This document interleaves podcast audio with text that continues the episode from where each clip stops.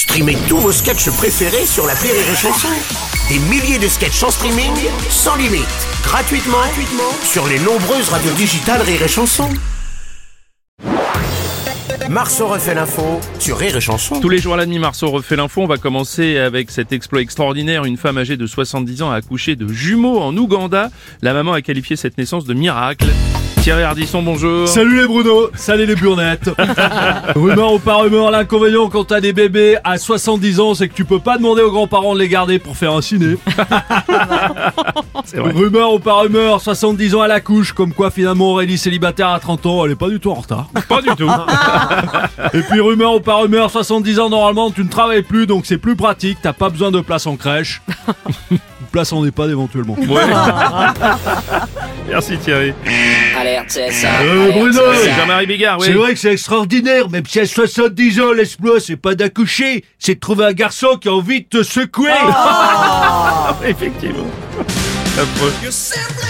Président Macron, bonjour. Bonjour Bruno Robles, 70 ans vous dites? Mhm. Et elle a réussi à avoir des enfants Bah oui. Excusez-moi.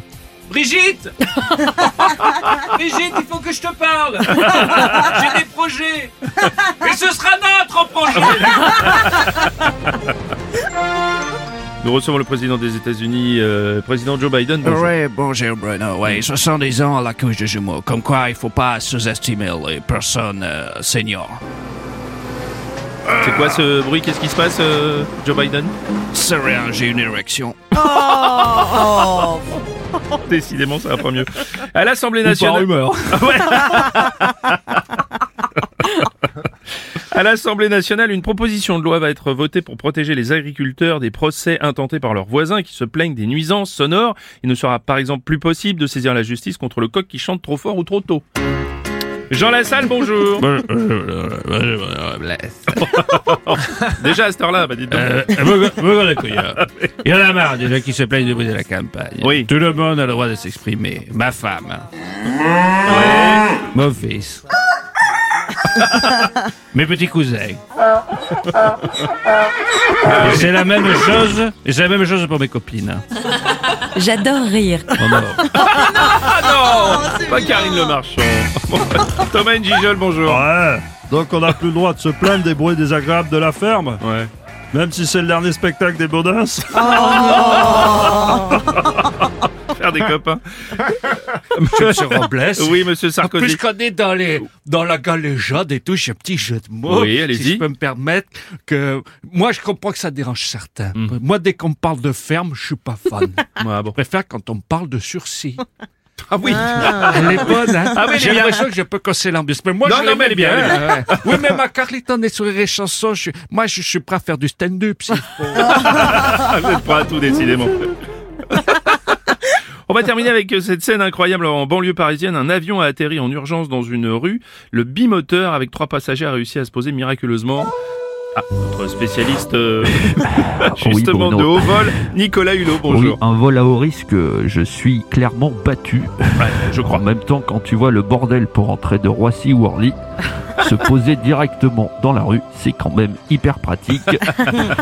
Bruno, ce qui est beau dans cette histoire, c'est que l'avion s'est posé boulevard Édouard Herriot ou avenue Antoine de Saint-Exupéry. Ah, c'est Attention, va bonne culture. Eh bah, oui, Culturelle. complètement.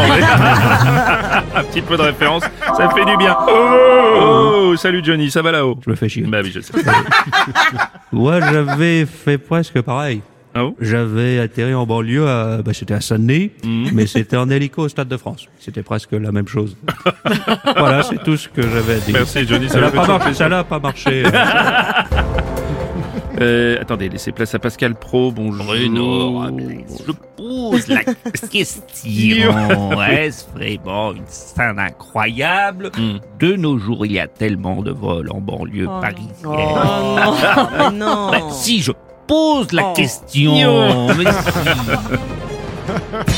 Salut Nikos. Salut Lolo, oui oui Bruno, c'est effectivement une scène incroyable, un avion qui atterrit comme ça sur une route. Ça rappelle cette scène devenue célèbre avec Pablo Escobar qui avait fait Mhm. atterrir un avion sur une route Tout à aussi. fait, tout à fait. Alors bon hier peut-être, euh, bon c'était c'était pas sur l'autoroute, c'était en banlieue parisienne. Mhm. C'était peut-être Pierre Palmade qui recevait une livraison. Je ne sais pas. Oh non